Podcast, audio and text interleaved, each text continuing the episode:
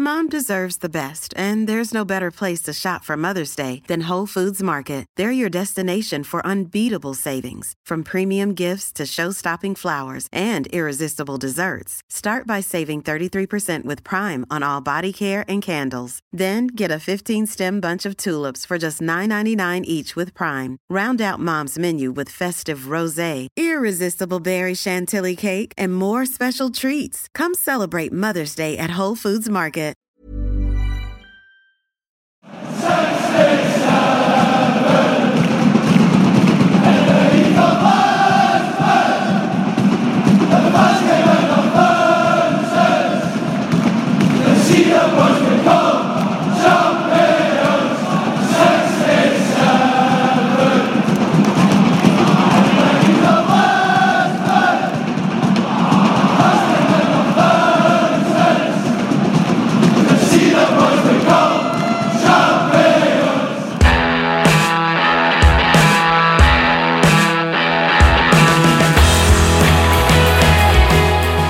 Das klingt ja wie Musik in den Ohren.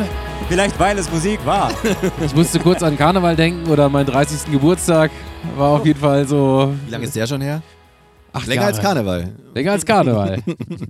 Fußball ist Geschichte, deshalb reden wir darüber. Wenn wir jetzt fünf äh, gerade machen würden, hätten wir schon die Folge 200 hier, ne? Also hätten wir schon Stimmt. Wir das sind war ein schon- Jubiläum. Aber das lassen wir ja selten gerade sein. Ja.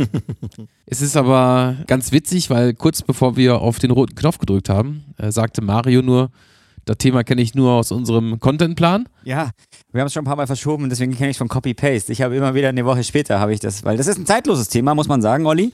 Du weißt es besser als wir, weil Hans mich gefragt hat vorhin, als wir, können wir auch sagen, auf dem Weg zum Pizza holen waren, draußen und Olli noch hier saß und mit seinem Word-Dokument wissen, dass wir Pizza essen. mit seinem Word-Dokument hat Olli noch gekämpft und wir haben Pizza geholt. und da hat Hans zu mir gesagt, puh, ich weiß gar nicht, worum es geht. Ich sag, du, ich Und weiß ist es eigentlich dieser Typ, der da jetzt in meiner Wohnung bleibt? ich weiß es eigentlich auch nur, weil ich immer Copy-Paste gemacht habe von Woche zu Woche. Das, da stand Ja. nicht viel drin, deswegen kann ich auch nicht allzu viel dazu sagen. ich Aber gestehe, ich bin Olli kann's. ich bin komplett blank. Ja, es ist ein Thema, das mir auch erstmal ehrlich gesagt nicht so viel gesagt hat. Ähm, Ich fand es sehr schön, dass das hier jetzt mal wieder ein Thema ist, was uns gleich mehrere Hörer schon vor boah, Monaten, wenn nicht sogar Jahren ans Herz gelegt haben. Das erste Mal haben sie das getan, als wir die Folge über das Old Firm gemacht haben. Also über das Derby, das Glasgow Derby zwischen den Rangers und Celtic und wir darüber gesprochen haben, was das für eine Faszination hat und wie das ein ganzes Land quasi teilt und wie wir wirklich beeindruckt und fasziniert davon waren, teilweise auch abgeschreckt durch die Gewalt und den Hass. Und da gab es wirklich ganz, ganz viele von euch zu Hause, die dann geschrieben haben, ja, das ist ja alles interessant, aber Celtic und auch die Rangers, da ist in der Geschichte noch so viel mehr. Guckt euch mal die Lisbon Lions an. Und da dachte ich, hä? Äh. Lisbon Lions. Äh, und da dachte ich nur so, hä, was, was, was, Löwen in Lissabon, was hat das mit Celtic oder den Rangers zu tun? Das werde ich euch beiden hier am Tisch jetzt mal sagen. Denn ähm, ihr zu Hause, ihr habt euch ja wahrscheinlich, wie jedes Mal, schon den Folgentext durchgelesen, den Hans, ähm, ja, Von dem er jetzt gerade aber noch keine Ahnung von hat, dem er was jetzt er schreiben keine kann. Ahnung, ja genau. Ihr zu Hause habt also einen klaren Wissensvorsprung vor Hans von Brockhausen. So geht es mir übrigens auch drei Stunden vor. Es geht um das Finale im Europapokal der Landesmeister 1967. In Lissabon hat das Ganze stattgefunden, deswegen Lisbon Lions. Und da hat Celtic Glasgow gespielt. Celtic Glasgow gegen Inter Mailand. Das ist schon mal ein erster Lerneffekt, weil die Lisbon Lions Hm. scheinbar nichts zu tun haben mit Sporting oder Benfica. Genau. Und 1860 München wegen Lions war auch weit davon entfernt. Beziehungsweise, und da komme ich jetzt, na, komme ich später noch zu, ein bisschen was hatten, hatten die Löwen aus München auch damit zu tun, mit diesem Jahr. Warum machen wir da heute eine Folge? Deutscher Meister 66. Oh, Mario, sehr gut. Man merkt, du wohnst schon lange in München. Genau. Deswegen ist die deutsche Mannschaft, die westdeutsche Mannschaft aus der Bundesrepublik, die damals an den Start ging im Europapokal der Landesmeister, aus München gekommen. Und zwar nicht in Rot, sondern in Blau und Weiß. Es war 1860 München. Dazu gleich. Erstmal, warum machen wir überhaupt eine Folge drüber? Frage mich auch. Gute Frage, ja? Fragt, ihr- fragt ihr euch immer noch, ne? Ja. Das Besondere Liefer Hans jetzt mal was für seinen Text. Okay, pass auf, schreib mal mit. Das Besondere, Hans, man sagt immer, elf Freunde sollt ihr sein. Und hier traf das wirklich zu. Bis auf einen Spieler wurden alle in einem 10-Meilen-Radius rund um den Celtic Park, um das Stadion, geboren. Bis auf einen Spieler. 10 Meilen ist nicht viel. Also es waren alles Local Heroes. Und das, ich will jetzt nicht, ne, Opa erzählt vom Krieg, das wird es heute nicht mehr geben. Das hat auch damals im, im Normalfall nicht gegeben. Wo Ne, kam denn der eine andere her? Bitte? Wo kam der eine andere Zu her? dem komme ich gleich. Bobby Lennox war der eine andere. Ah ja. Übrigens. War es so zwölf Kilometer Name. oder war das wirklich ganz woanders? 30 Kilometer. 30. Ja. Und er wurde, äh, was war sein Spitzname in der Mannschaft? Foreigner. Ja, der Hör auf! Ja, ja, ja, ja. Der Ausländer. Das wusste ich nicht. Ich geb's. Also ich sag's wirklich ganz ehrlich, bei allem, was mir wichtig Bobby ist, das war Lennox. äh, eigentlich ein Scherz von mir. Der Ausländer. Ich hatte keine Ahnung, das stand nämlich nicht in meinem Copy-Paste, da stand nur drin, Ja. ich glaube, das war sogar falsch, was die reingeschrieben haben, geschrieben, alle innerhalb von Radius. Ja, genau. es war gar nicht alle in dem Fall. Alle in Klammern. Ich wusste bis nicht auf von dem Aber einen. das- Bobby Lennox. Aber dann hast du ja auch den Humor der, der, der ganzen Truppe von damals. Das ist ja wirklich, Wunderbar. Ja. Ja. wirklich wunderbar. Die haben ihn also wirklich schwerst als- beeindruckt. als, als Ausländer bezeichnet, weil er aus einem kleinen Örtchen kam, 30 Kilometer entfernt von Glasgow. Ähm, vor allem, dass man das auch so schön an dieses Stadion legen kann. Also, dass man sagt, 10, Meilen, 10 Meilen Radius rund um den Celtic Park. Ja. Ich meine, Da gab's nur ein Krankenhaus. das ist schon, das ist schon wirklich verrückt, weil 1967 ist zwar schon lange her, aber auch da wurde ja schon professionell und auch hochklassig Fußball gespielt. Also es ist jetzt nicht so irgendwie 1917 und äh, alle elf im Dorf, die Fußball spielen konnten überhaupt. Die haben wir dann mal so mit dem Lasso eingefangen und haben wir dann da irgendwie aufs Spielfeld gespuckt. Ab wann kommt denn dann äh, Feindesgebiet? Also wann kommen die Rangers? Ja, Ja, man kann das so klar sagen. Stadion damals, damals konnte man es relativ klar sagen. Ähm, damals war es aber auch noch relativ streng, was die Zugehörigkeit anging. Also es gab, und das haben wir damals in unserer Old Firm Folge ähm, auch behandelt, dass nicht viele ähm, Protestanten bei Celtic gespielt haben. Weil die dann eben bei den Republikfreunden, bei den England-nahen, bei den Rangers gespielt haben. Und die katholischen, die waren dann eher beim irischen Einwandererverein bei Celtic ähm, beheimatet. Und das ist der erste, wie ich finde, total interessante Fakt. Der zweite interessante Fakt sitzt auf der Trainerbank, nämlich Jock Steen. Heißt eigentlich John, aber sein Spitzname war Jock. Jock Steen. Warum interessant? Er gilt heute als einer der größten britischen Trainer überhaupt. Also in Schottland ist, also der, ich komme später dazu, was heute alles nach ihm benannt wird oder wurde.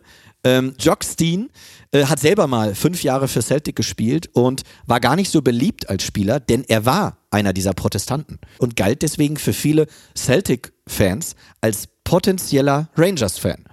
Und deswegen gab es so ein bisschen in der katholischen Community, ähm, hat man das mit Argwohn betrachtet, dass er da gespielt hat. Er war sehr erfolgreich, ist auch Meister geworden äh, mit Celtic. Und als er dann Trainer wurde, war der Argwohn genauso groß. Man hat gesagt, oh, das ist aber ein Risiko, das ist aber ein Wagnis. Denn wenn ein Protestant hier spielt und es verkackt, dann ist auf jeden Fall der Aufschlag und der Ärger größer, als wenn ein Katholik hier spielt, beziehungsweise hier trainiert. Es war ein Wagnis, aber das Wagnis hat sich gelohnt. In seiner ersten Saison als Celtic-Trainer 1966 hat er die erste Meisterschaft seit zwölf Jahren geholt. Also es war nicht so wie heute das Gefühl, Celtic immer Meister wird, sondern Celtic war zu dem Zeitpunkt zwölf Jahre nicht Meister und er hat es geschafft. Er hat die Meistertrophäe ins Paradise geholt. Paradise ist der Spitzname vom Celtic Park und er hat eben, ja, das, den Himmel auf Erden geschaffen im Paradies. Er hat eben die Meisterschaft geholt. Und deswegen war man übrigens zum ersten Mal überhaupt im Europapokal der Landesmeister dabei. Zum ersten Mal überhaupt. Es war die zwölfte Auflage dieses Wettbewerbs. Heißt, als sie das letzte Mal Meister wurden, gab es den Europapokal der Landesmeister noch nicht. 33 Teams waren damals dabei. 32 Landesmeister der vorangegangenen Saison, unter anderem eben Celtic Glasgow, und Real Madrid, der Titelverteidiger. Heißt 33 Teams. Ähm, Eine ungerade Zahl. ja, deswegen gab es auch noch Entscheidungsspiele vorher, also damit man auf eine gerade Zahl kommt. Und was ich interessant fand und was auch im Verlaufe der Folge noch relevant wird, bei Gleichstand gab es ein Entscheidungsspiel auf neutralem Platz. Bei Gleichstand? Also es gab, äh, sind- es gab ein Hinspiel, es gab ein Rückspiel Aha. Und wenn und das, wenn das gleich war, gab es ein Entscheidungsspiel auf neutralem Platz. Achso, ich dachte, du wolltest was sagen. Sorry. Hat schreibt seinen Text nur. Äh, Bevor wir äh, auf Celtics Weg ins Finale schauen, ähm, den deutschen Vertreter habe ich gerade schon angesprochen. Es waren die Löwen Ja. Ja. aus München. Die sind ausgeschieden in der zweiten Runde gegen Real Madrid. Das kann mal passieren. Ja, Ja, die aber hey, immerhin haben sie mal gegen Real Madrid gespielt. Ja. Das ist heute weit weg gerade. Es gab ja aber zwei Deutschlands 1967, um es jetzt mal so zu sagen. In der ehemaligen DDR FC Vorwärts Berlin. Sagt mir überhaupt nichts. Liegt aber auch daran, dieser Verein wurde ständig umgenannt. Ich wollte gerade sagen, schade, dass er nur vorwärts heißt, weil wir hatten da doch schon echt so Spezialnamen. Ja, mit Aktivist Schwarze Schwarze Pumpe, Pumpe, und, ja. äh, Motor, nee, Stahl Brandenburg und so. Liebe Grüße an Gregor Rühl. Ja, genau, unseren Gast aus Dortmund, der da auch einige Namen zum Besten geben konnte. Dieser Verein, FC Vorwärts Berlin, hieß mal ZSK Vorwärts der KVP Berlin. Schon besser. Ja. Lässt sich auch schön schreien im Stadion. Hieß dann Da hätte später, ich gern mal unser Intro gehört Ja. mit dem Fangesang. hieß dann später ASK Vorwärts Berlin, 1967 eben FC Vorwärts Berlin. Danach wurde dieser Verein, wir haben es ja in unserer einen Folge, die wir die Delegierten genannt haben, da haben wir über den Transfermarkt in der DDR gesprochen. Und auch bei Vereinen war es so, dass die umgesiedelt wurden. Und so auch der FC Vorwärts Berlin, der wurde nach Frankfurt-Oder umgesiedelt und hieß dann logischerweise FC Vorwärts Frankfurt. Wurde dann in FC Viktoria 91 Frankfurt umbenannt, in den Frankfurter FC Viktoria umbenannt und jetzt, aktuell heißt der erster FC Frankfurt. Da kann man ja schon fast froh sein, dass die Staatsgrenzen irgendwo auch begrenzt waren in der DDR. Wer weiß, wo dieser Club sonst noch gelandet wäre, Ja, oder? das stimmt. Also vorwärts Paris oder das würde aber cool vorwärts klingen. Kopenhagen, Also heutzutage erster FC Frankfurt, damals eben vorwärts Florenz, finde ich auch schön. FC, ja, das können wir jetzt mit jeder Stadt so weitermachen. Ähm, FC Vorwärts Berlin. Kann einer ihm mal das Mikro ausdrehen? Die Ich sehe Truppe, schon vorwärts Florenz in der Folgenbeschreibung. wir reden aber auch viel zu lange schon über dieses Thema FC Vorwärts Berlin, denn eigentlich lange Rede, kurzer Sinn, kurzes Dabeisein. In Runde 1 war Schluss. Oh. In Runde 1 sind sie rausgeflogen gegen, wisst ihr, wo Lukas Podolski gerade spielt? In Polen, ja. Bei? Warte, der hat ein super Tor geschossen, das habe ich noch gelesen, bei. Seinem Das dauert zu lang, ich komme jetzt Club, aber Bei Gornik, Gornik Gornik. Żabce. Ja, so heißt es, ja. Und gegen Gornik Żabce ist damals der FC Vorwärts Berlin in Runde 1 ausgeschieden. So, über die das Löwen. jetzt aber wirklich dafür, dass du das sehr groß den Ja. Rahmen gesteckt hast. Aber jetzt bei allen 33 wirklich Mannschaften. sehr schnell auch irgendwie Ernüchterung wieder Ich kann ja, wenn ich über deutsche Vertreter rede, kann ich nicht nur die Löwen erwähnen, sondern dachte, äh, da dachte ich dann, ich ähm, erwähne auch die Mannschaft aus der ehemaligen DDR. Ja, vorwärts. Vorwärts, genau. Vorwärts machen wir jetzt auch in dieser Folge und beim Weg von Celtic Glasgow ins Finale ähm, machen wir jetzt auch mal äh, Strecke so ein bisschen hier. Erste Runde, FC Zürich. 2-0 im Hinspiel, 3-0 im Rückspiel, easy. Ganz entspannt. Nächste Runde, zweite Runde, FC Nantes. Alles Vereine, die wir kennen. Hinspiel 3-1 gewonnen, Rückspiel 3-1 gewonnen. Auch das vollkommen souverän. Jetzt geht's aber schnell. Ja, jetzt Viertelfinale. Auch da Hinspiel, Rückspiel. Nur im Finale gab es kein Hin- und Rückspiel übrigens. Geht es gegen FK Vojvodina Novi Sad. Klang sehr souverän. Ja, auch geübt heute, lange vorm Spiegel. Äh, Als wir Pizza holen waren. ja, genau, das habe ich Novi. FK Vojvodina Novi Aber, aber purzelst du gleich wieder in die äh, UI-Cup-Folge rein? Also kommen da gleich dieselben Mannschaften wieder hoch? Oder? Nee, nee, nee, ja, in der nächsten Runde vielleicht. Aber äh, Hinspiel 0-1 verloren. Das erste Mal in Rückstand geraten. War ein bisschen kribbelig. Das Rückspiel hat man aber zu Hause im Paradise, im Celtic Park, mit 2 zu 0 gewonnen. Und so stand Celtic Glasgow mit den Kumpels, die alle gefühlt äh, auf dem gleichen äh, Bolzplatz angefangen haben, Fußball zu spielen, stand man im Halbfinale gegen FK Dukla Prag. Dukla Prag hatte vorher Real Madrid rausgeschmissen. Aha. Nur so nebenbei. Die wiederum 1860 rausgeschmissen. So nämlich. Ähm, heißt, Prag, aufgepasst, Und wie weit ist Novi Sad gekommen? Im Viertelfinale war Schluss. Ach, das war das, äh, die Runde davor. Genau. Sind wir jetzt schon im Halbfinale? Jetzt Wir ich sind jetzt im Halbfinale. Einmal kurz nicht aufgepasst. Ja. Ja, Weil ich das, geht, das geht so schnell. da schläft man drei Minuten und schon Bei ist Halbfinale. äh, UEFA geht das ratzfatz. Ja, weil ich überlegt habe, woher kenne ich Novi Sad? Und während ihr weitergesprochen habt, ist es mir eingefallen. Woher? Aus Serbien. Im, Richtig. äh, irgendwas mit Novak Djokovic und Novi Sad. Ich bin nicht mehr draufgekommen, aber weiß ich- klingt wie Medik irgendein Medikament, was äh, Novak Djokovic bestimmt auch schon mal genommen Aber hat. dieser Verein aus Prag, Ja, Dukla Prag. gibt's ja, ist das jetzt heute äh, Sparta Das Prag? habe ich jetzt ehrlich gesagt gerade nicht dem Schirm, ob es Slavia oder Sparta Prag oder ob es den Verein immer noch gibt, kann ich dir leider nicht sagen. Können wir bestimmt nochmal gleich recherchieren. äh, die sind allerdings auch logischerweise, sonst wäre ja Celtic nicht ins Finale gekommen, war für Dukla Prag eben Halbfinale Endstation. Hinspiel 3-1 gewonnen im Celtic Park. Dieser Celtic Park war eine Bastion für die Schotten. Und das Rückspiel, da hat 0-0 gereicht in Tschechiens Hauptstadt. Und so stand man also im Finale in Lissabon, wie wir ja gelernt haben. Und dort traf man auf Inter Mailand und bisher sind noch nicht viele Spielernamen gefallen, beziehungsweise fast gar keiner. Jetzt wird's glamourös, denn jetzt reden wir über den Gegner. Jetzt reden wir über Inter Mailand und es gibt ein paar Spielernamen, die ihr hier am Tisch alle schon mal in Nachholspielfolgen gehört habt und die auch dem ein oder anderen Fußballfan ja einfach ein Begriff sein sollten. Hast du gerade recherchiert? Nee. Du, Ob es Dukla Prag noch gibt? Achso, ich dachte, Nee. du hast. Das wäre jetzt geil, wenn jetzt kommen würde Lothar Matthäus, Jörg Klinsmann, Ja. Karl-Heinz Rummenigge. 1967, ja. Alle, die mal irgendwann für Deutschland, äh, für Ita- Inter Mailand gespielt haben. Ja. Fünf Spieler von Inter Mailand waren hier schon dabei. Jetzt habe ich nachgeschaut, das gibt's noch. Dukla Prag gibt's noch, sehr gut. Fünf Spieler waren hier schon dabei, die vier Jahre später im sogenannten Büchsenwurfspiel teilgenommen haben. Ihr erinnert euch? Gladbach, ne, gewonnen 7-1 gegen Inter Mailand und dann flog eine Cola-Dose. Ähm, darüber haben wir ja auch schon eine Folge gemacht. Inter Mailand galt damals als großer Glamour-Verein, als Gegenstück zu Celtic. Inter Mailand hat in den drei Jahren davor zweimal den Europapokal der Landesmeister gewinnen können. Und das, wie ich finde, sehr charmante hat Jock Steen, der Trainer von Celtic, auf den Punkt gebracht. Er hat nämlich zwei Tage vorm Finale, hat er der Presse gesagt, ich werde gleich mal zu meinem Kollegen rübergehen. Und damit meinte er Helenio Herrera. Das war so die Trainer-Ikone, die Trainerlegende. Unter anderem auch der Trainer, der damals Uwe Seeler vom HSV zu Inter Mailand locken wollte.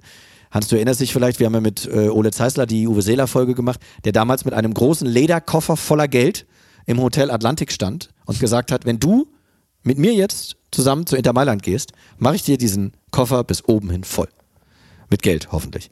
Ähm, und er hat der Presse gesagt, ich werde gleich zu Helenio Herrera gehen und ihm sagen, wie wir ihn schlagen werden. Aber das wird nichts nützen, denn wir werden angreifen, wie wir noch nie angegriffen haben. Denn Pokale werden nicht von Einzelspielern gewonnen, sondern von Teamplayern, die das Wohl des Clubs über ihr eigenes stellen.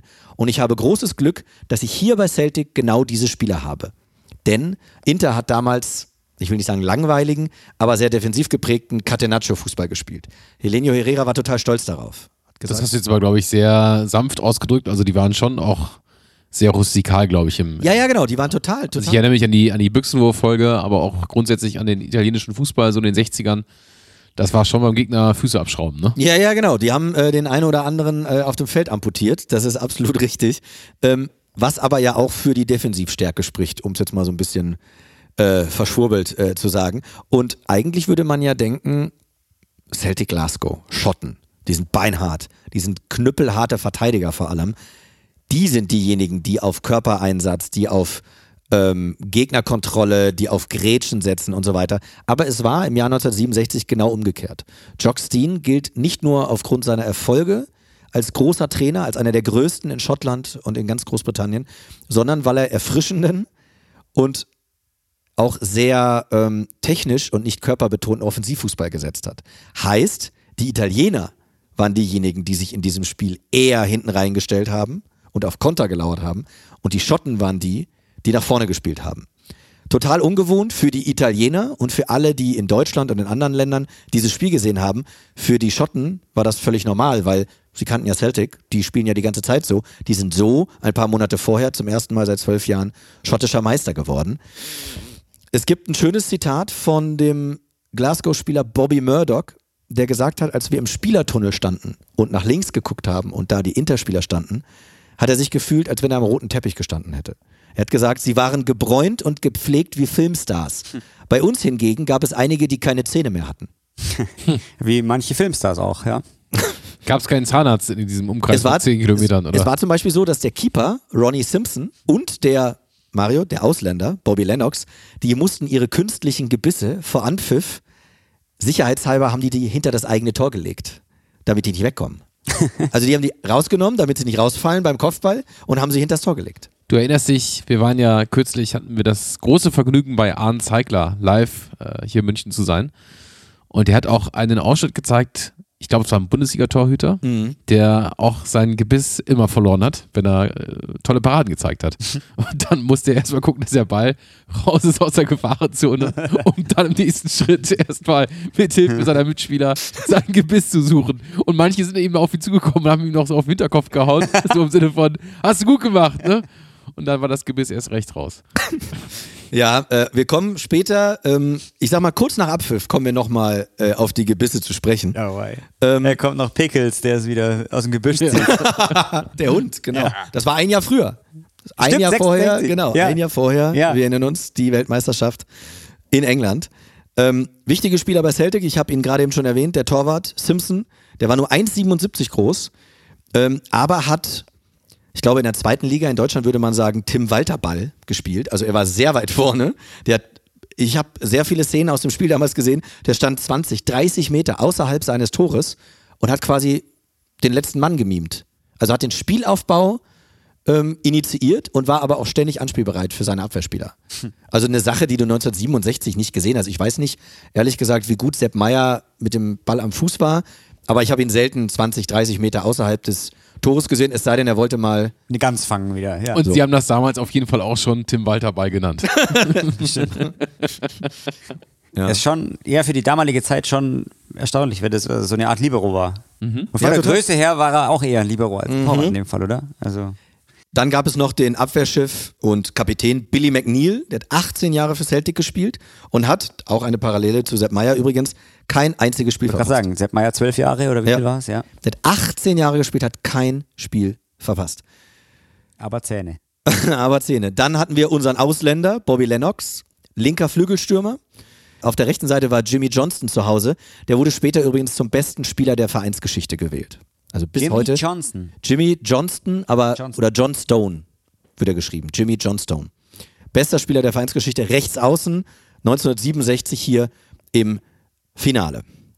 Ich habe von Elenio Herrera auf Interseite schon gesprochen, vom, ähm, vom, ja, vom Mann von Welt, vom großen Trainer, in Argentinien geboren als Sohn spanischer Eltern und in Marokko aufgewachsen, gespielt in Frankreich Hör auf. und als Trainer nicht nur bei Inter, sondern auch noch in Paris, in Madrid, bei Sevilla, in Lissabon und beim FC Barcelona gearbeitet. Der hätte eigentlich den Namen vorwärts gebraucht, oder? Ey, Ja. Das ist vor allem ein bisschen der Gegenentwurf zu denen, die nicht aus ihrem 10 Kilometer Radius rausgekommen sind. ja. Also dieser, dieser Helenio Herrera ähm, ist auch, wenn man ihn gar nicht so sehr, oder vielleicht sogar weil man ihn gar nicht so sehr auf dem Schirm hat, eigentlich auch eine Legendenfolge wert.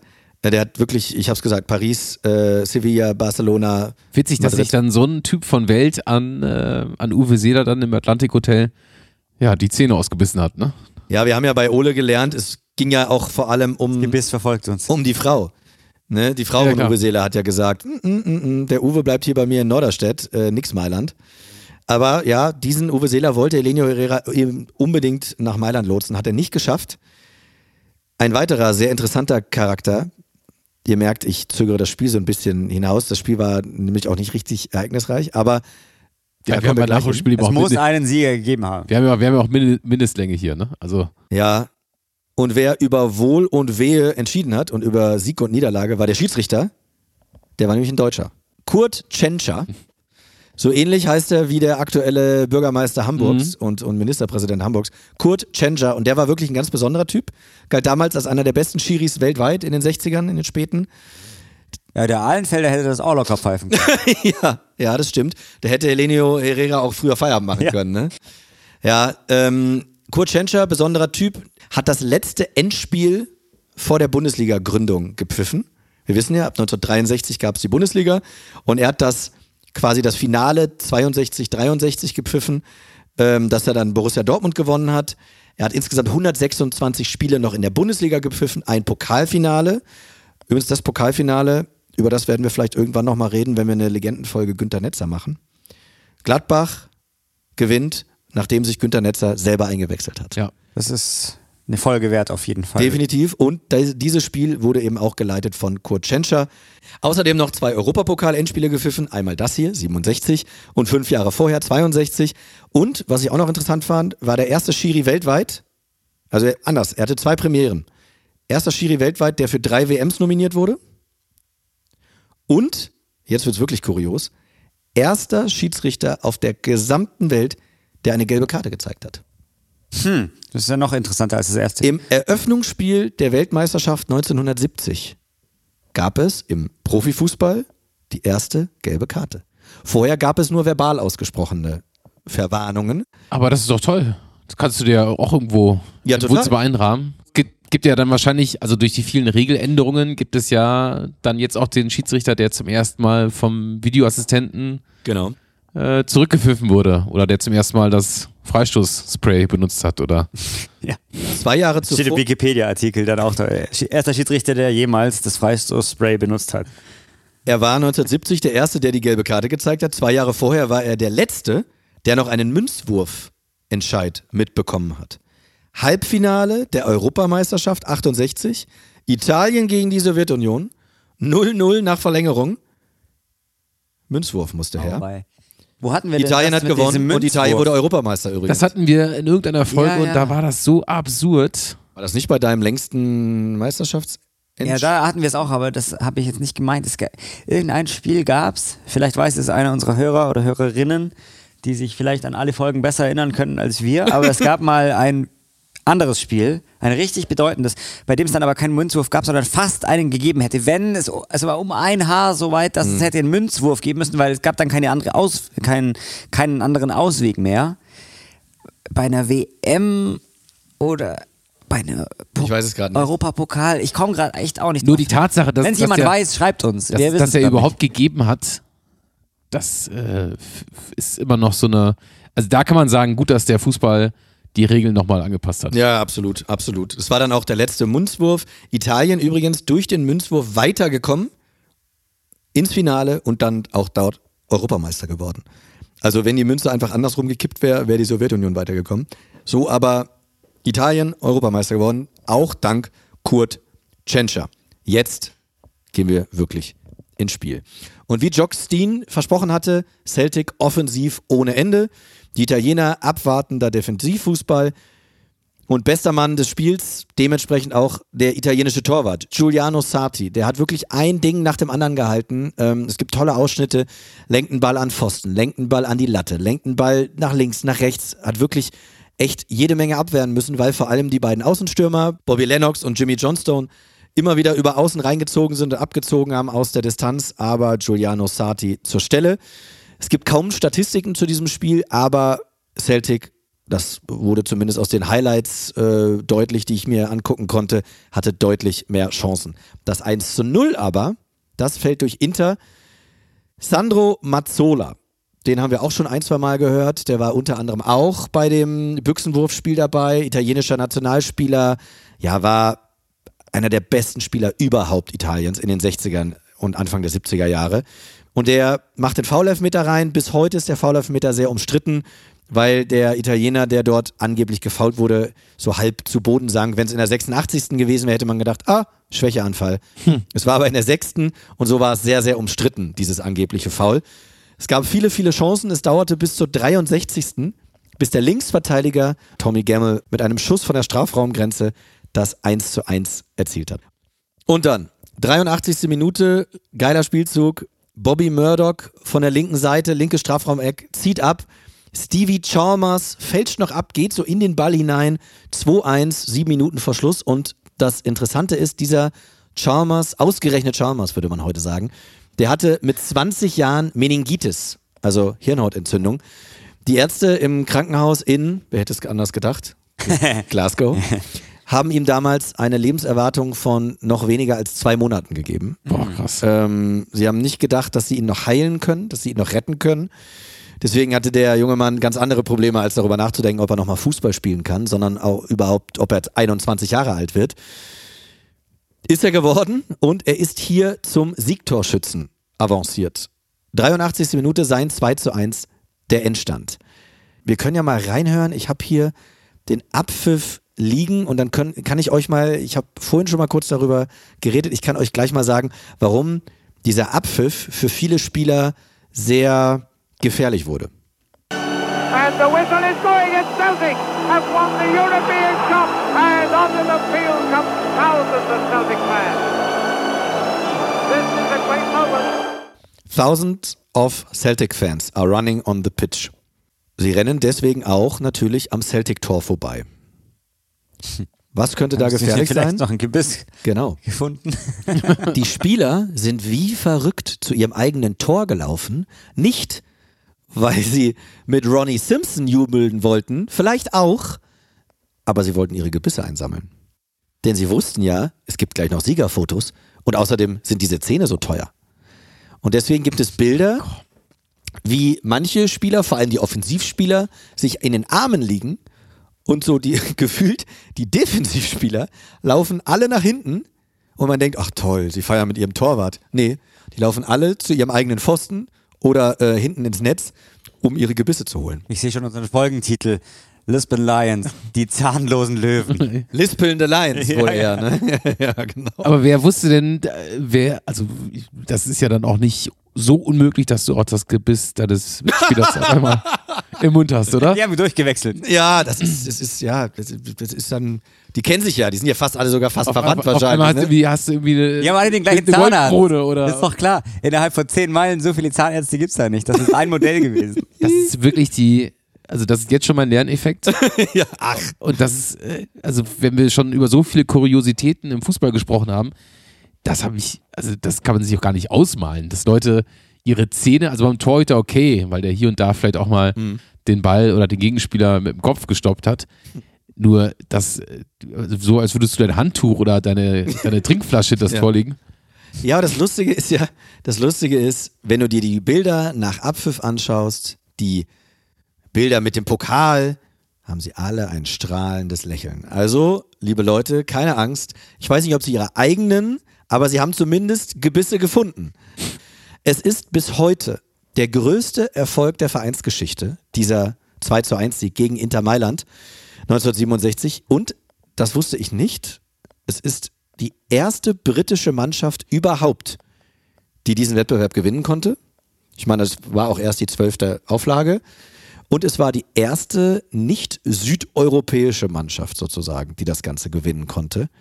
Interessant, Jock Steen, ich habe ihn eben schon ein, zwei Mal zitiert. Es gibt ein, ein, eine, eine Dankesrede von ihm. Ich weiß nicht, ob es auf dem Bankett war oder später dann, als sie in Glasgow gelandet sind, aber er sagt, in diesem Augenblick gibt es keinen stolzeren Mann auf Gottes Erden. Der Sieg war wichtig, ja, aber es ist mehr die Art und Weise, wie wir es geschafft haben, die mich mit Genugtuung erfüllt. Wir haben es geschafft, indem wir Fußball spielten. Puren, schönen, einfallsreichen Fußball. In unseren Köpfen gab es keinen einzigen negativen Gedanken. Inter spielte uns gerade in die Karten. Es ist so traurig zu sehen, dass solche begabten Spieler durch ein System behindert werden, das ihre Freiheit auf dem Platz einschränkt. Unsere Anhänger würden solch ein nüchternes Auftreten niemals unterstützen. Es ist immer unser Ziel, mit Stil zu gewinnen. Dass das mal ein schottischer Trainer einer schottischen Mannschaft über eine italienische Mannschaft sagt, das ist, war mein großer Lerneffekt, weil wenn mir jemand sagt, Celtic Glasgow in den 60ern schlägt Inter Mailand, hätte ich als erstes gefragt, okay, und wie viele Mailänder haben die kaputt getreten? Also um das Ding ziehen zu können? Das war schon irgendwie, das war schon verrückt. Und man muss dazu sagen, die haben in der Saison jeden Wettbewerb gewonnen, bei dem sie dabei waren. Den sogenannten Glasgow Cup, den Ligapokal, die Liga, den Pokal und eben den Europapokal der Landesmeister. Fünf Ja. Titel. Krass. Weißt du, ob in diesem Radius von 10 Kilometern werden ja auch die Familien vielleicht auch irgendwo alle auch gewohnt und, und sich auch gekannt haben? War das auch so ein großes Family Happening, dann das Finale? Es war ein erweitertes Family Happening, denn ähm, es gibt tolle Bilder, wie insgesamt 15.000 Glasgow-Fans dort in Lissabon waren. Ich glaube, 40.000 haben ins Stadion gepasst. Ähm, es gab Familien, die wirklich ihr, ihr ganzes Erspartes auf den Kopf gehauen haben, weil es war jetzt auch etwas beschwerlicher, da hinzukommen. Tickets waren damals viel teurer, also Flugtickets. Manche sind auch ähm, mit dem Schiff rüber, was natürlich auch ewig gedauert hat, und sind dann da einfach vier, fünf, sechs Tage geblieben. Ähm, es war damals auch noch möglich, im Hotel mit der Mannschaft zu wohnen, sozusagen. Und es war alles natürlich viel familiärer, weil ja auch, du hast es gesagt, die Spieler ja alle aus der Nachbarschaft kamen. Und deswegen war das so, so besonders, weil es das seitdem nie wieder gab, dass quasi Freunde zusammen Fußball gespielt und gewonnen haben. Und ich glaube, das wird es natürlich auch in der Größenordnung in, nie wieder In geben. dem Ausmaß unmöglich mit zehn Kilometern oder zehn Meilen. Das ist, also, es geht einfach nicht mehr, weil wir uns in Deutschland oder überhaupt wahrscheinlich jeder in Europa oder so ja schon freuen, wenn in seiner Lieblingsmannschaft ein oder zwei spielen, die aus der Stadt kommen oder also je größer die Mannschaft, desto unwahrscheinlicher Schon ist aus es. der Gegend, ne? Ja, Bei eben. Bayern Ich mein, mit Thomas Müller, Thomas Müller, auch nicht aus super. Ja. Philipp Lahm, Schweinsteiger, das war eh schon ganz cool. Ja. Aber mei, bei Barcelona, bei Real Madrid oder auch in Manchester, die freuen sich auch, wenn ein oder zwei da durch die Jugend hochkommen. Aber Ja. dass da alle elf oder zumindest zehn davon daherkommen, Vielleicht noch die Glaube ich Knappenschmiede. Das hatten wir auch Ja. das Thema vor. Wobei vor, die vor natürlich auch nicht, die Spieler nicht immer aus Gelsenkirchen direkt kommen. Heutzutage holst du ja auch mal einen, keine Ahnung, ähm, Yusufa Mokoko bei Borussia Dortmund, den hat man aus der Jugend vom FC St. Pauli geholt zum Beispiel. Ne, der ist dann natürlich durch die C-Jugend und B-Jugend und A-Jugend bei Borussia Dortmund gegangen, war ja aber kein Dortmunder Junge in dem Sinne. Ich habe vorhin gesagt, zwölf Jahre lang wurde man kein Meister. Dann holen die diesen Pokal hier, diesen Europapokal der Landesmeister und werden neun Jahre in Folge Meister. Also es war wirklich so eine Ja. Ära, die Jock Steen gegründet hat mit seinem erfrischenden Offensivfußball. Ähm, Heute gibt es eine Bronzestatue vor dem Celtic Park von ihm, wie er den Europapokal der Landesmeister in die Lüfte reckt. Es gibt eine Tribüne, die nach ihm benannt wurde. Das ist die, lass mich kurz nachgucken, das ist die, das ist die Westtribüne, Jock Steen Stand. Und die Osttribüne auf der anderen Seite im Celtic Park heißt Lisbon Lions Stand. ah, Und die sehr anderen schön. beiden heißen einfach nur North Stand, ja. South Stand. So wie im Old Trafford, als es seit nicht allzu langer Zeit den Sir Alex Ferguson Stand auch gibt, den es natürlich noch früher nicht gab, als er noch Trainer war. Ab und zu gibt es Was, sowas. was wäre in für euch England. die größte Ehre, um euer die Statue. Denkmal zu verewigen oder Statue. Statue? Ich finde es schon geil, wenn du eine Tribüne hast, die nach dir benannt Ja, ist. ja, stimmt. Das ist natürlich, ja, Ich hätte lieber einen Fansong. ja. Das ist doch das Schönste, wenn die da irgendeinen Namen so verrückt schreien. Dann wird dein Fansong auf meiner Tribüne gesungen. Ja, genau, in Ollis Stadion. Übrigens, apropos Fansong, wir haben ganz am Anfang einen Song gehört. Vier Zeilen hat dieser Song. Sie singen 67 in the heat of Lisbon. The fans came in their thousands to see the boys become champions. Das Lied über die Lisbon Lions. Und Mario, du hast Sir Alex Ferguson angesprochen. Ja. Sir Alex Ferguson war in einer der traurigsten Stunden des schottischen Fußballs zugegen. Er war nämlich hautnah dabei beim Tod von Jock Steen. Bei der Qualifikation für die WM 1986 brauchte Schottland am letzten Spieltag noch ein Remis in Wales, um sich noch für die entscheidenden Playoffs zu qualifizieren, um dann bei der WM 86 dabei zu sein. Wales führte 1 zu 0. Man brauchte ein Remis. Wales führte 1 zu 0. Schottland bekam in der 81. Spielminute ein Elfmeter zugesprochen. Der wurde dann auch verwandelt. 1 zu 1. Schottland quasi im Freudentaumel. Auch alle schottischen Fans, die da mit nach Wales gereist waren. Und in der allgemeinen Aufregung erlitt Jock Steen einen Herzinfarkt. Auf der Trainerbank Oh nein. in der 81. Minute. Er wird in die Katakomben getragen. Es gibt Wiederbelebungsversuche auf der Massagebank in der schottischen Kabine und er verstirbt noch an Ort und Stelle. Und wer war sein Co-Trainer? Sir Alex. Ja. Er hatte sich vor der WM-Quali zur WM 86 den jungen, aufstrebenden Trainer des FC Aberdeen als Co-Trainer der schottischen Nationalmannschaft dazugeholt. Und das war eben Alex Ferguson. Den hatte er sich dazugeholt. Und Sir Alex Ferguson schwärmt heute noch in höchsten Tönen und sagt, dass es für ihn keinen wichtigeren Trainer und Lehrmeister gab als eben Jock Steen, weil er eben mehr wollte als nur gewinnen, sondern er wollte schön spielen. Er wollte schön gewinnen. Es ging nicht darum, mit acht Mann hinten rein und wenn der Gegner irgendwie äh, hoch steht, dann mit langen Bällen drüber und zack Tor und so mit Glück und langen Bällen gewinnen, sondern er wollte schön spielen und so gewinnen. Du brauchst mich nicht nach einem Lerneffekt fragen heute, weil hier haben wir ihn. Ich werde genau das wiederholen. Ja, und Hans, du hast eben gerade gefragt, was die größere Ehre ist. Ob es die Statue ist oder die Tribüne ist oder ein Song zum Beispiel. Jock Steen hat alles auf einmal und er hat sogar noch etwas mehr. Wenn ihr euch heute ein Trikot von Celtic Glasgow kauft, dann schaut mal in die Innenseite des Kragens. Ich habe eben gerade schon ein paar Zitate von Jock Steen zum Besten gebracht. Dort steht drin, es zählt weder der Glaube noch die Nationalität. Es ist der Mann selbst. Und das ist auch von Jock Steen, denn er wurde natürlich gerade zu Beginn seiner Karriere immer wieder auf seinen Glauben angesprochen. Ne? Er war ja Protestant und deswegen eigentlich eher kam er aus Rangers-Territorium. Und er hat immer wieder gesagt, es zählt weder der Glaube noch die Nationalität, es ist der Mann selbst. Schön. Mehr kann ich jetzt eigentlich gar nicht dazu sagen. Es ist fast eine Legendenfolge Jock Steen geworden, weil ich aber auch ehrlicherweise nicht viel über den Mann wusste und ähm, das mich umgehauen hat. Von, mega gut. von den Anfängen als Celtic-Spieler, obwohl er eigentlich potenzieller Rangers-Spieler war, bis hin zu seinem Ableben. Und vor allem, wenn du im äh, Trikotkragen verewigt bist, Ja. schlägt ja fast alles. Also Tribüne, Statue. Ja. Du bist ja dann gefühlt immer auf den Schultern Ja, du bist immer dabei, ja. Ja. der, der, der nachkommenden Generation. Ich muss ehrlich sagen, dass ich solche Nachholspielfolgen am allerliebsten mag. Die sind natürlich schwer aufzutreiben, weil es gibt einfach nicht so viele davon. Aber wir hatten ja auch das mit dem Goodman-Fluch hatten wir ja schon mal, das, da wusste auch keiner so recht, was es ist und trotzdem war es ganz interessant. Dann haben wir den Pickles irgendwo ausgegraben, das war auch eine super Geschichte. Und der den Für alle- Pokal wiederum. Für alle, genau, die es nicht wissen, der hat dann wiederum den Pokal ausgegraben, der Hund in England. Es gibt sehr wenige solcher Geschichten. Und ich hatte davor äh, vom Goodman-Fluch, den kannte ich einfach nicht. Äh, vom Hund, den kannte ich zumindest so, dass ich es vorschlagen konnte, aber ich hatte keine Ahnung, was sich dahinter verbirgt. Und so wie jetzt heute mit den Lisbon Lions kannte ich, wie gesagt, nur das von Copy-Paste, weil ich da halt unsere Themen immer rüber kopiert habe, wo dann drin stand, ja, die sind alle im Umkreis von so und so viel geboren. Das war's. Und jetzt, da kam ja so viel mehr noch dabei raus. Jetzt allein die Zahngeschichte und dann auch noch das mit Sir Alex und der Tod des Trainers und toll, super. Kann den allem äh, nur zustimmen. Ich mag das auch sehr. Vor allem, äh, jeder nimmt sich ja aus so einer Folge auch immer ein bisschen was raus. Die Zähne, logisch. Ähm, Die haben sie sich auch rausgenommen. aber auch äh, Sir Alex, wie du sagst, Mario. Und äh, oft ist es dann für mich schon ausreichend. Also, um den Mehrwert der Folge wirklich hervorzuheben.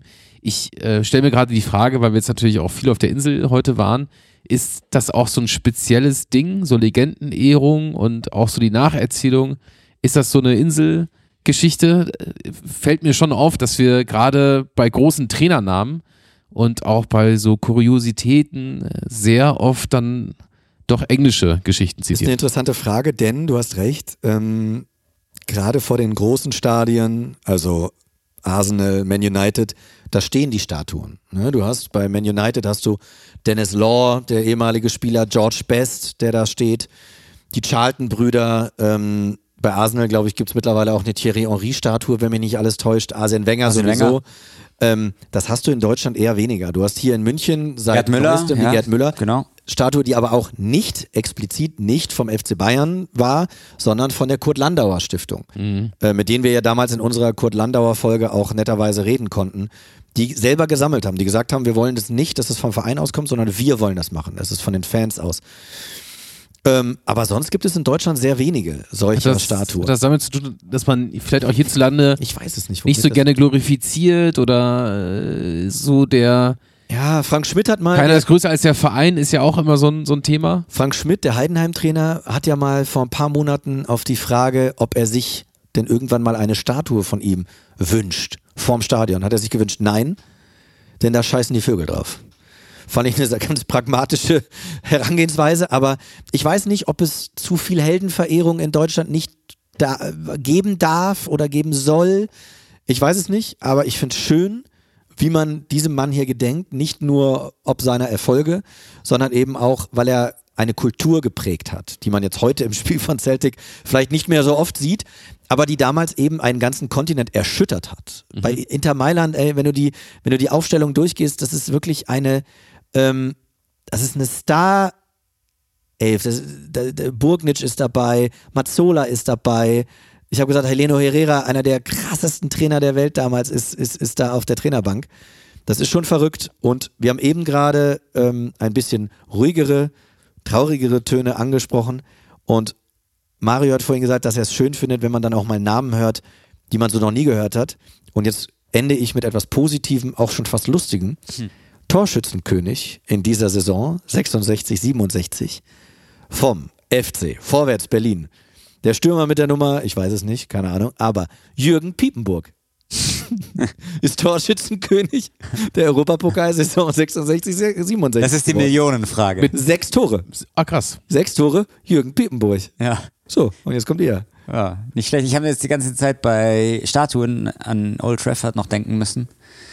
Weil da die, ja die United Trinity, über die haben wir auch schon gesprochen, die Busby Babes und so. Und das war die erste Statue, die mir jetzt äh, eingefallen ist. Ich wusste jetzt nicht mehr ganz genau, äh, wo die steht, aber es muss vor der Haupttribüne sozusagen sein, weil im Hintergrund kann man Manchester United lesen und das steht wohl auf der Haupttribüne, denke ich jetzt mal. Und das war so ungefähr die erste England-Reise, die ich gemacht habe, war zu Manchester United und ich habe damals gedacht, boah, wie cool, dass die Engländer da eine Statue aufstellen, mit drei Spielern gleich, also eben Ja. die United Wie gesagt, das war mit, Dennis Law war dabei. eben, ja, glaube, äh, George Best und Bobby Charlton. Bobby Charlton. Ja, genau. Okay. Also, das fand ich damals schon super. Und deswegen bin ich gerade nur noch bei den Statuen hängen geblieben, Ja, weil ich überlegt habe, warum es die vielleicht in England häufiger gibt als sonst wo. Weil Stars, also Legenden gibt es ja hier auch und gibt es in Frankreich auch und in Italien auch. Warum man, ich, wir können ja die Frage weitergeben, weil, wir können sie uns ja, wir drei hier nicht so richtig beantworten. Vielleicht habt ihr zu Hause eine Idee. Warum gibt es in Dortmund, in Stuttgart, München, warum gibt es nicht mehr Statuen? Wir können es sogar noch ein bisschen zuspitzen, indem wir einfach auch sagen, wir planen mal für, fürs nächste Jahr so eine, so eine Folge rund um Fußballstatuen. Ja, Denn äh, es gibt natürlich auch so, so schräge Entwürfe, denkt an die Büste von Cristiano Ronaldo. Oh Gott, Ja. ja. Ja, das stimmt. Ja. Wird an der Messi-Statue schon gebaut oder Ja. vielleicht bekommen wir dann sogar auch den, äh, den, den Bildhauer in die Folge, der die Gerd Müller-Statue gebaut Genau. hat. ja. ja. Schauen wir mal. Auf jeden Fall war das, Das war eine Folge gute Geschichte. 195. Die Lisbon Lions, ein Thema, was am Anfang relativ klein für mich war. Ich wusste nur, ah ja, da gibt es äh, eine Mannschaft, die kamen alle aus Glasgow. Punkt. Mehr wusste ich nicht. Aber dass das so viele Ausfahrten, dieser Schiedsrichter, der eigentlich eine Legende ist, ähm, der Trainer von Inter Mailand, Inter Mailand an sich und dann vor allem eben dieser Trainer bei Celtic Glasgow, der ähm, so viel geschaffen hat und für so viel steht, ja, das hat total Freude gemacht. Und ich habe dir das, Mario, glaube ich, vorhin erzählt oder gestern Abend sogar noch irgendwie geschrieben oder gesagt, freu dich auf die Folge, da gibt es sehr viele Ausfahrten. Ja, ja. ja. Ähm, weil ich habe sowas schon mit dem Schlimmsten gerechnet, weil ich kenne unsere Ausfahrten, die ja meistens im Kreisverkehr sind, aus dem keiner mehr rauskommt. Ja. Aber als du es gestern gesagt hast, habe ich schon gedacht, ja, bin ich echt gespannt, weil keine der Ausfahrten werde ich kennen von Ja. 1967. Und Ja. deswegen war ich echt gespannt drauf. Hat sich aber gelohnt. Hab's vorhin schon gesagt, Das deswegen sage ich es nicht nochmal, aber ich finde solche Themen natürlich wunderbar.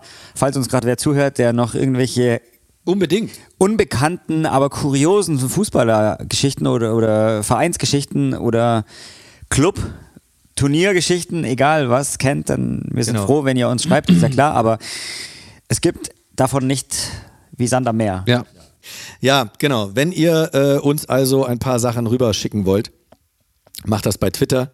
Da heißen wir nachholspiel-de. Macht das bei Instagram, da heißen wir überraschenderweise Nachholspiel.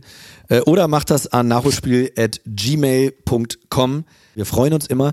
Und wie ihr heute auch hier gesehen und gehört habt, ähm, setzen wir diese Themen auch um, wenn es passt. Und wenn wir da alle drei Lust drauf haben. Von daher, ähm, ja, immer her damit. Nächste Woche heißt es dann, ist denn heute schon Weihnachten? Ja, nächste Woche, wir gehen mit, mit sieben Meilenstiefeln in Richtung Weihnachten. Da gibt's äh, auch eine ganz besondere Folge, freue ich mich schon sehr drauf. Folge 196 dann. Äh, gibt's noch irgendwelche letzten Worte? Ja, die gibt's und zwar habe ich gerade nachgeschaut, weil mir ist gerade eingefallen, wir waren doch in Dortmund, wie ihr noch wisst. Wir haben ja die Live-Folge jetzt erst gehört hier bei uns, aber als wir dort waren, ist mir Jorel aus Menden entgegengekommen. Und er hat mir ein Thema vorgeschlagen, das wir irgendwann mal machen sollen. Das geht in diese Richtung. Ich möchte nicht sagen, welches, weil ich noch nicht weiß, wann wir es machen. Aber es geht so ein bisschen in die Richtung. Jorel, falls du uns zuhörst, du weißt natürlich, worum es geht. Richtung Italien, sage ich jetzt mal. Aber ich weiß noch zu wenig, um es jetzt schon verkünden zu können. Ich kann es nicht einfach rausposaunen, was die Überschrift ist. Und dabei weiß ich gar nicht, ob der Rest sich trägt für eine Folge. Aber wenn das alles so stimmt, was er mir da gesagt hat an dem Abend, dann machen wir dazu auch mal was. Und das ist auch interessant, kurios und jedenfalls mal sowas in der Art, was wir gerade eben gesagt haben. Deswegen äh, nochmal der Aufruf an euch, wenn ihr irgendwelche Themenwünsche habt, dann schickt sie uns jederzeit. Olli hat es ja gerade schon gesagt. Und zu guter Letzt, jetzt muss ich nochmal schnell meinen Laptop aufklappen, weil ich gerade nachgeschaut habe. Ich habe vorhin, am Handy, am Laptop, ja, überall. wenn man nichts im Kopf hat, Aber man kann sich ja viel zu Weihnachten wünschen, warum nicht auch mal ein Thema von Nachholspiel? Ja, Ja. stimmt eigentlich. Gute Idee. Jetzt komme ich dazu, weil ich vorhin noch die ganze Nur Zeit überlegt habe, woher kenne ich äh, das mit dem Münzwurf. Ja. Und jetzt habe ich einfach in meinem Laptop Münzwurf gesucht und dann kam ein Dokument und das war das Von deiner Bank. Golden Goal. Die Folge war das damals. Und da ging es nämlich genau darum, ich habe es hier vor mir stehen, der deutsche Schiedsrichter Kurt Tschentscher, das ist genau das, was du vorhin erzählt hast, hat ein 10-Franc-Stück in die Luft befördert, dann ist es auf Kopf gelandet, Italien war der Sieger, er hat sich durchgesetzt gegen die Sowjetunion und so weiter, das letzte Mal. Und dann, das war das Kuriose, was ich vorhin wahrscheinlich gemeint habe, gab es das Finale Italien gegen Jugoslawien, es ging 1 au- 1-1 aus. Ähm, dann gab es aber ein Wiederholungsspiel im Finale und keinen Münzwurf mehr, weil du ja gesagt hast, es war eh der letzte, aber theoretisch hätte es im Finale wieder eingeben können. Wiederholungsspiel, Italien gewinnt 2-0 und war Europameister. Stell dir vor, du wirst durch Münzwurf. Eben. Und deswegen habe ich vorhin ganz kurz gesagt, ich glaube, ich habe es irgendwie im Kopf, Ja, dass es witzig. bei mir um irgendwas ging, was fast passiert wäre und eventuell hätte es das noch gegeben und so. Egal, jetzt Hast auf du- jeden Fall war es die Golden Goal Folge. Hast du nicht auch gesagt, wenn das Spiel unentschieden ausgegangen wäre, das Finale, hätte es an einem anderen Ort, wäre es neu. Nein, nein, nein, nein, nein. Äh, in den, in den K.O.-Runden war es so, wenn Hinspiel und Rückspiel zusammen ein Unentschieden ergeben hätte, dann hätte es ein Entscheidungsspiel auf neutralem Platz gegeben. Wäre natürlich auch spannend gewesen. Können wir Ne? jetzt in der Nachspielzeit vom Nachholspiel nochmal ganz Der kurz äh, diskutieren. In diesem Sinne, gut, das war Folge 195. Vielen Dank, Olli. Es hat großen Vielen lieben Spaß Dank, gemacht. ja. Ich hoffe, euch auch. Wir hören uns nächsten Samstag. Nächste wieder. Woche weihnachtet sehr bei uns. Tschüss. Tschüss. Ciao.